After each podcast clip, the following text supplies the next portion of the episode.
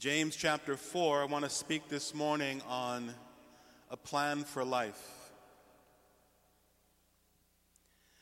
James 4, I'll begin reading in verse number 11. Do not speak evil of one another, brethren.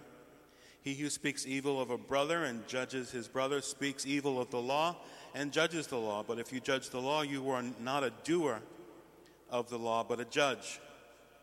There is one lawgiver who is able to save and destroy. Who are you? To judge another.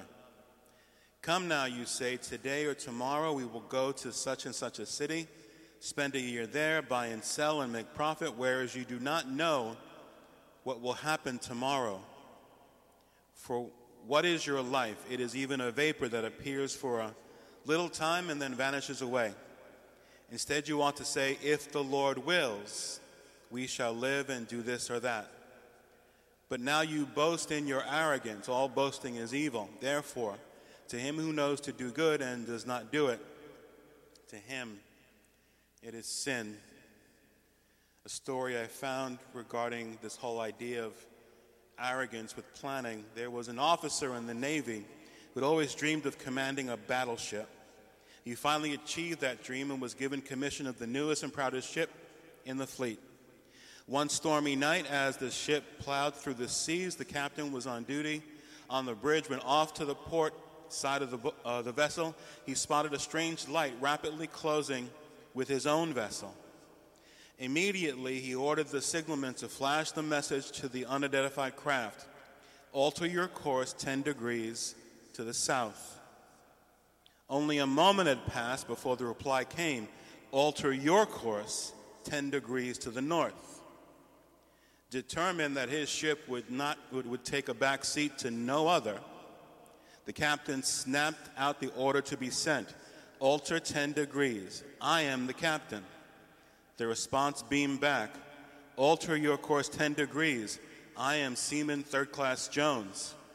Now infuriated, the captain grabbed the signal with his own hands and fired off alter your course. I am a battleship. The reply came, Alter your course. I am a lighthouse.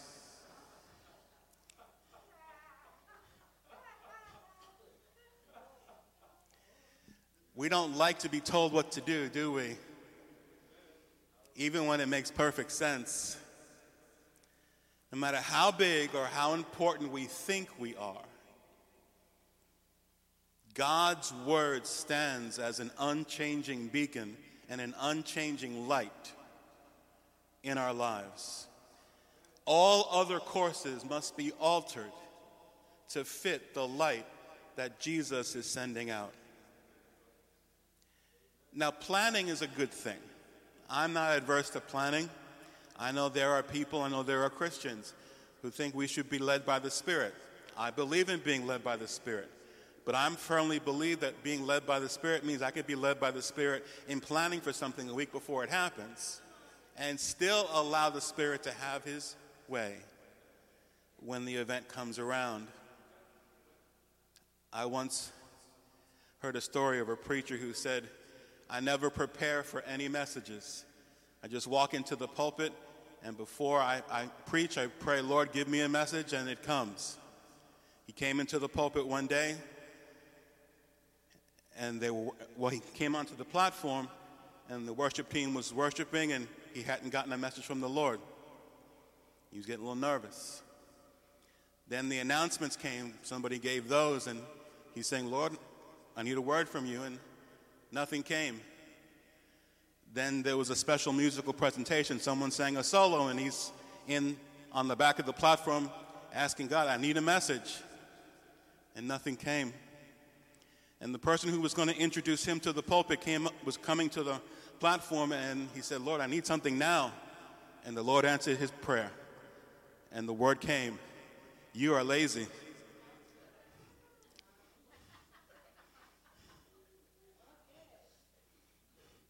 And he got up and gave a message that was rather contrite about not preparing. So it's good to prepare. We, I believe in planning. But it's also true that in our planning, in our preparations, if you leave God out, you are planning to fail. It's often said if you fail to plan, you're planning to fail. If you leave God out, you're also planning to fail. Yet, most people, even people in the body of Christ, will still ignore the Lord when it comes to their plans, still walk as if their future is totally in their hands, where no idea could be more foolish. Ignore how frail and uncertain life can be.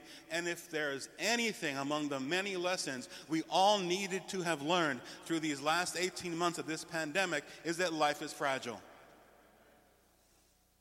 and can be uncertain. I'll never forget when I was first sent home at the beginning of the pandemic back in March of 2020. I was sent home as the only one from the office because back then, as the pandemic started, it had been centralized and localized to a couple of places, and one of those places was New Rochelle. Major outbreaks there. And so we had gotten an email at work if anybody had been with anyone who lives or works in New Rochelle in the past few days, let us know and you're to go home. I didn't know how serious the email was, so I went to my supervisor and said, I just spent, this was a Monday, I just spent this past Saturday all day with someone who teaches at New Rochelle High. And he said, Pack your things up, don't say another word, and I'll see you in two weeks. And that's what we figured. I got home, I started working from home, and we all said, I'll see you in two weeks. And I didn't go back into the office until this past August. That's how long two weeks lasted. Life can be uncertain. But taking that uncertainty and turning it to a sense of self sufficiency is foolish. So I want to talk about planning for life, but from the perspective of how foolish self sufficiency and self dependency is. See, self sufficiency in its core is planning without God. And again, there is nothing wrong with making plans. We should plan for the future. Plan, planning is preparing. What do I need? Trust me, my wife and I, for the past number of days and weeks, have been preparing for what would we need for St. James Day. What would we need to bring? What would we need to be able to give out? Just going through different things and lists to prepare for this day. Planning before acting is not the focus here. We're encouraged to be mindful. We're encouraged to be thoughtful throughout Scripture. The warning here is to do any of this without God to do any of this as if it all depends upon me and God doesn't factor into any part of the equation. The writer tries to get their attention by saying, Come now, in verse 13. We live our lives like often most people do, at least from what I've seen, tend to live our lives like everything else has to move around us to accommodate. Don't you realize how important I am? at least to me. That our plans and our will is the only thing that's unchangeable, that's unmovable. How many know when it comes to our plans and our will versus God's plans and God's will, our plans take a back seat? And it's difficult enough having this mindset with other people who believe their plans and their will come before anybody else's. But to have that attitude when it comes to God, we need to make God our first priority. Every time we make plans without God, we're asking for trouble. Every time we attempt to do something and don't take it before the Lord, we are flirting with disaster. Now, we've learned a lot of different vocabulary in the church, and people do things and then they'll say certain words basically what amounts to I'm going to be doing my own thing and doing my own will in God's name.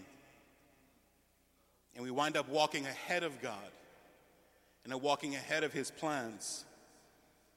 And then when it falls apart, notice I said when, and when it falls apart, we wind up blaming God for the fact that we never went to Him first to begin with. We want His blessing in the plans that we make.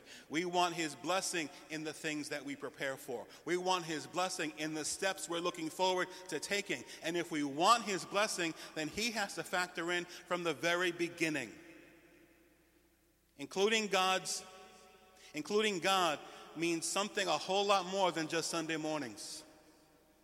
He is your guide and a factor in your thinking each and every day in everything that we do. So when it comes to planning without God, that is a picture of self sufficiency. Looking up to the heavens and saying, God, I got this. And God saying, No, you don't. You, don't, you didn't have it yesterday. You're not going to have it today. Self sufficiency, planning without God. Then in verse 14, he talks about self sufficiency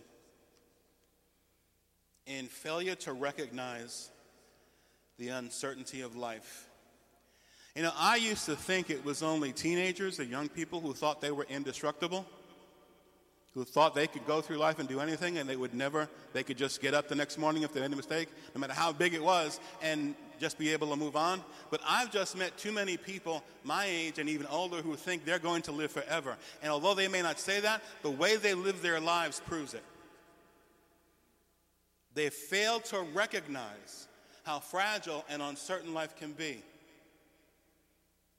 I don't want to insult anyone's intelligence or sense of self perspective. But let me make something clear. You and I simply do not know what is going to happen in the next moment. We don't. We'll be talking at work about something, and someone will say, How's that going to work tomorrow? And I'll, I, I guess I've said it so often that they repeat it before I even say it. I said, I left my crystal ball at home. And now that I'm home, I've got to find another place to put my crystal ball. That should not be a shock to anyone that we just don't know what's going to happen. But isn't it a joy? Isn't it a sense of peace and comfort to know someone who does know what's going to happen? So we go ahead and plan, we go ahead and prepare, but when your life comes to a place and it only can happen and it only can be fulfilled if it happens your way and we leave God's way out of it, we're setting ourselves up for frustration, for disappointment, and for disillusion. Proverbs 21, verse number 1 says, Do not boast about tomorrow, for you do not know what a day may bring forth. How many people were planning for a pandemic in February of 2020? Nobody. And when it started, I remember the newscast. Let's just get into this for a few weeks, and then a few months, and then it just kept going on because we don't know what's going to happen. We don't know what the impact's going to be. We don't know what tomorrow brings. But like the old gospel song says, I may not know what tomorrow holds, but I know who holds tomorrow. Now, there are two reasons why tomorrow is uncertain for us human beings. First, we are limited. Sorry to disappoint you, but we are limited. It's not just that you don't know tomorrow, you can't know tomorrow. We are limited. We think we know things that we possibly can't know. Now, yes, after you've been in a relationship with someone for a long period of time, you may feel like you know how they're going to react or they know how they're going to say something. But I've had people I've known for decades. In fact, this past Friday night, I was with family members for the first time since we came out of COVID. I haven't seen them or been together with them in a year and a half, and it was wonderful. But I haven't seen them in a long time, and even before COVID, I hadn't seen them in a while before that. And how many people change over time? And so I'm with my cousins who are all about my age, and we're talking about different things, and it's amazing how people change. The people I thought I knew aren't the same. So the first thing is we're limited. And the second thing that the author of this book puts down is the reason we can't know tomorrow is that life is fragile. That should pause us and humble us. Because most things that I see in a store that are marked as fragile will then say somewhere, handle with care. And it just amazes me how many people do not handle life with care. We handle it in a harsh way. We don't handle relationships with care. Well, Pastor, how can you say that? Just listen to most people talk to one another. We're not handling relationships with care. Life is short. Oh, I don't know about you, but I'm planning to live for 100 years. But when you measure that next to eternity, church, life is short. No matter how long you live, don't be deceived thinking you have plenty of time. So many people say, I've got time for that. You don't know that. I've got plenty of time to spend time with my family, plenty of time to do things that I enjoy, plenty of time to watch, up, watch my children. And when it comes to faith, you know what? I believe what you're saying. Jesus would probably be important in my life and make it better, but I've got plenty of time to come to Jesus. Today is the day to live for God. Today is the day of salvation then no matter when our life ends, if we make God our God today, it doesn't matter what tomorrow holds because the same God who will be there tomorrow is the one we're serving today. And in serving Him today, guess what? We will have fulfilled God's plans for our life. The tragedy of life is not that it ends so soon, but that so many people wait to begin to truly live. And that truly living begins with Jesus. A life that is certain rests in God's hands. There have been many things that could have really gotten us off center. And we're human, we feel things. Let's not be unreal about this. But ultimately, we can come after we deal with our own human emotions and rest in the hands of God. A life that is certain is one that's resting in God's hands. A future that is certain is one that rests in God's hands. I don't know what's going to happen tomorrow. I don't know how God's going to move in our church. I don't know how God's going to move in my life. I don't know how many years He's going to give me on this planet. But I do know one thing my future is in God's hands. And when my, my life and my future are in His hands, each and every day, I can rest in Him. I can just rest in Him. Self sufficiency, planning without God, it's foolish. Self sufficiency, failure to recognize how uncertain and fragile life is, is also foolish. Then the writer goes on to say in James, self sufficiency is not only not involving him, but intentionally failing to recognize him to acknowledge Him. I'll see you tomorrow. You don't know that. We've gotten used to saying around here, Lord willing. Because that's what matters. Lord willing. Now, I will admit, I have thought many times, because usually on a Friday at work, we'll get on a call and kind of end the week and kind of plan the next week, and everyone says, I'll see you Monday. I've thought once or twice about saying, Lord willing. They wouldn't understand. And yet, one of the things that would probably happen, which shows the condition of someone's heart, is if you say, Lord willing, some people get arrogant about it. No, not Lord willing. I'm going to do it. Do you really think you have more power over existence than God does? If the Lord wills, that should be our approach to life. Not that I will do this or I will do that, but if the Lord wills, I will do this or I will do that. Leaving God out is not just foolish, James says it's arrogance. It is a declaration of independence from God. I will proclaim to the entire world I am 100%, every breath and fiber of my being, completely and totally dependent upon Jesus Christ.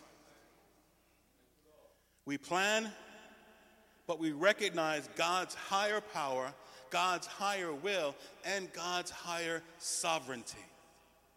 Now, it sounds simple, but can almost sound meaningless. But we must keep this perspective in our minds and in our words. So after this service, we're going over to our booth and table at St. James Day, Lord willing.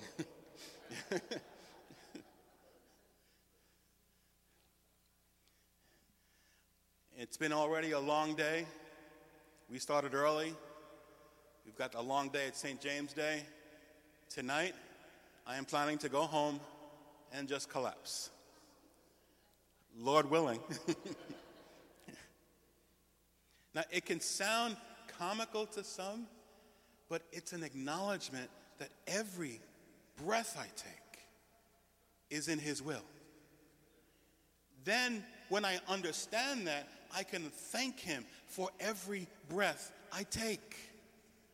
You gave me this breath. You gave us this opportunity at St. James Day. You gave us this church. We can be here together on Sunday. You gave me this job. You gave me my family. We can thank Him because His will guides our lives. It's also not only a perspective, but an understanding our hopes and our dreams and our plans need to be evaluated in light of God's standards and God's holiness. Once a man stopped to talk to a farmer who was erecting a new building on his land. He asked the farmer what was the building for. The farmer replied, Well, if I can rent it, it's a rustic cabin. If I can't, it's a cowshed. We can say what we want to do with our things, but it's Lord willing, Lord blessing, Lord empowering. Psalm 19, verse 21 There are many plans in a man's heart. Nevertheless, the Lord's counsel, that will stand. It would be wonderful, we think, if it was my will that guided the universe. Here's a little bit of profound wisdom. If any of our wills guided the universe, that is the definition of chaos. But it is the Lord's will and the Lord's sovereignty and the Lord's power that guides all things. You know the verses in Proverbs 3, verses 5 and 6. Trust in the Lord with all your heart and lean not on your own understanding. In some of your ways, acknowledge Him. In all of your ways, acknowledge Him and he shall direct your path. In the original Hebrew, that last part's a conditional statement. We want him to direct our path. We need to then acknowledge him in all of our ways, not compartmentalize how we acknowledge him, but acknowledge him in everything. Because he holds everything in his hands. Without him,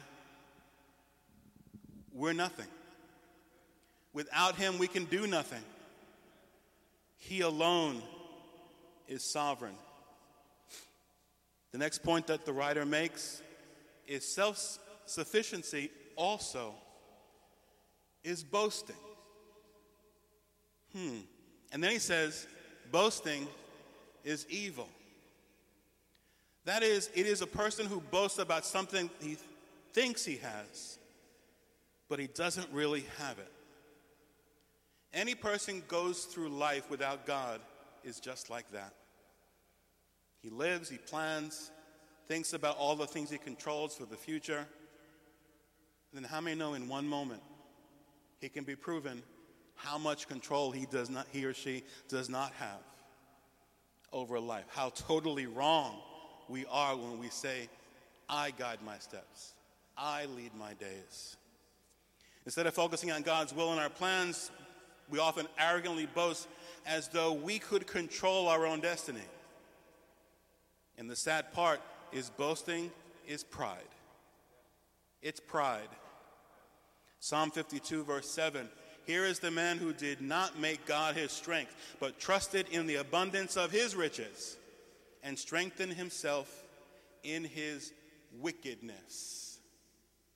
To make plans leaving God out of the equation is pride.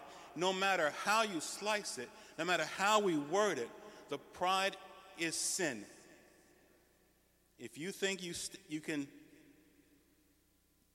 take God out of the equation, that's sin. Because the bottom line, self sufficiency, is sin.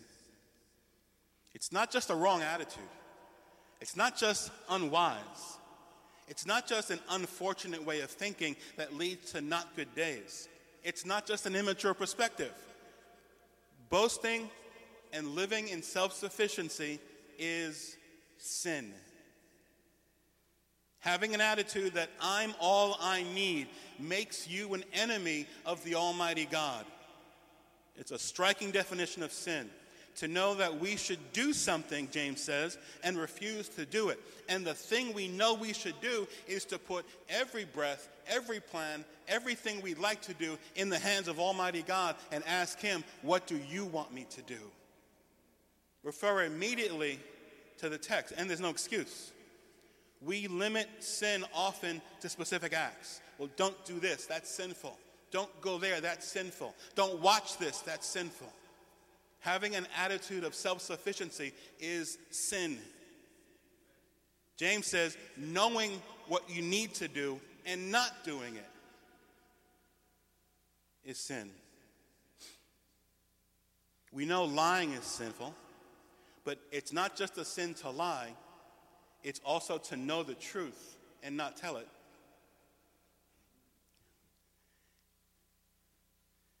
I love it when God gives you examples, even just late at night before you preach a message.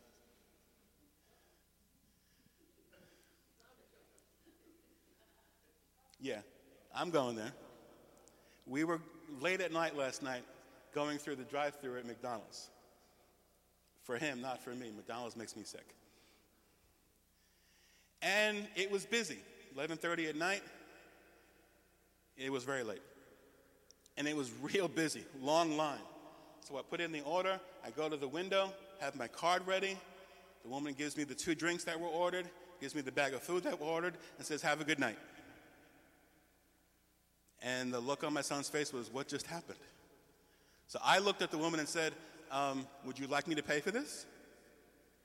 Oh, oh, oh, oh uh, yeah, sure.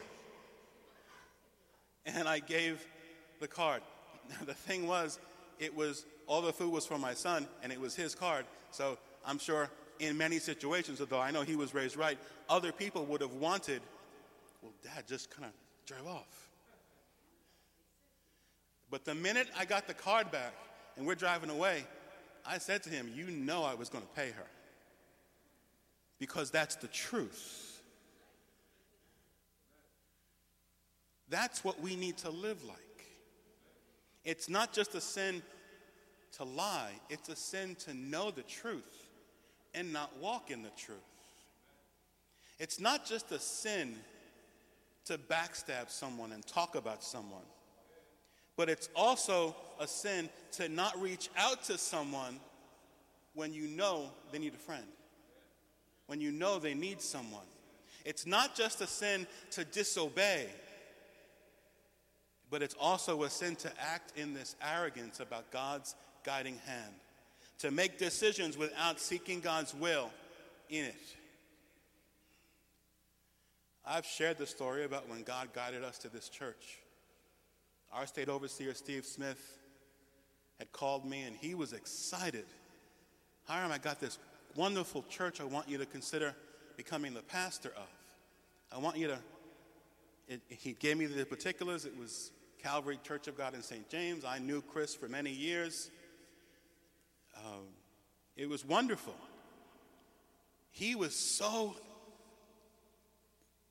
excited. And I was like, okay. And he, it's like he wanted an answer right then. And I told him, well, let me pray about it, and I'll get back to you.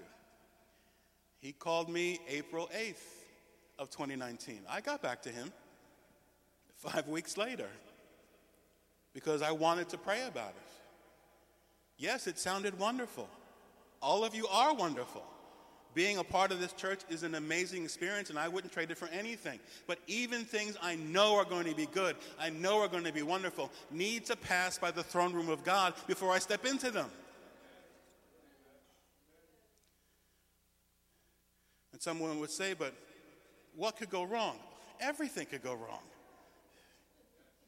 To fail to seek God's will because maybe you're afraid the answer might be no, well, then that's definitely a reason to seek His will.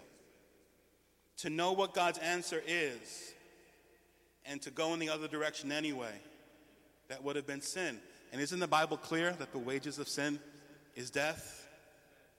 Self sufficiency is planning without God. It's failure to recognize the uncertainty of life and failure to acknowledge God in all that we do. It's boasting, it's bragging, it's arrogance.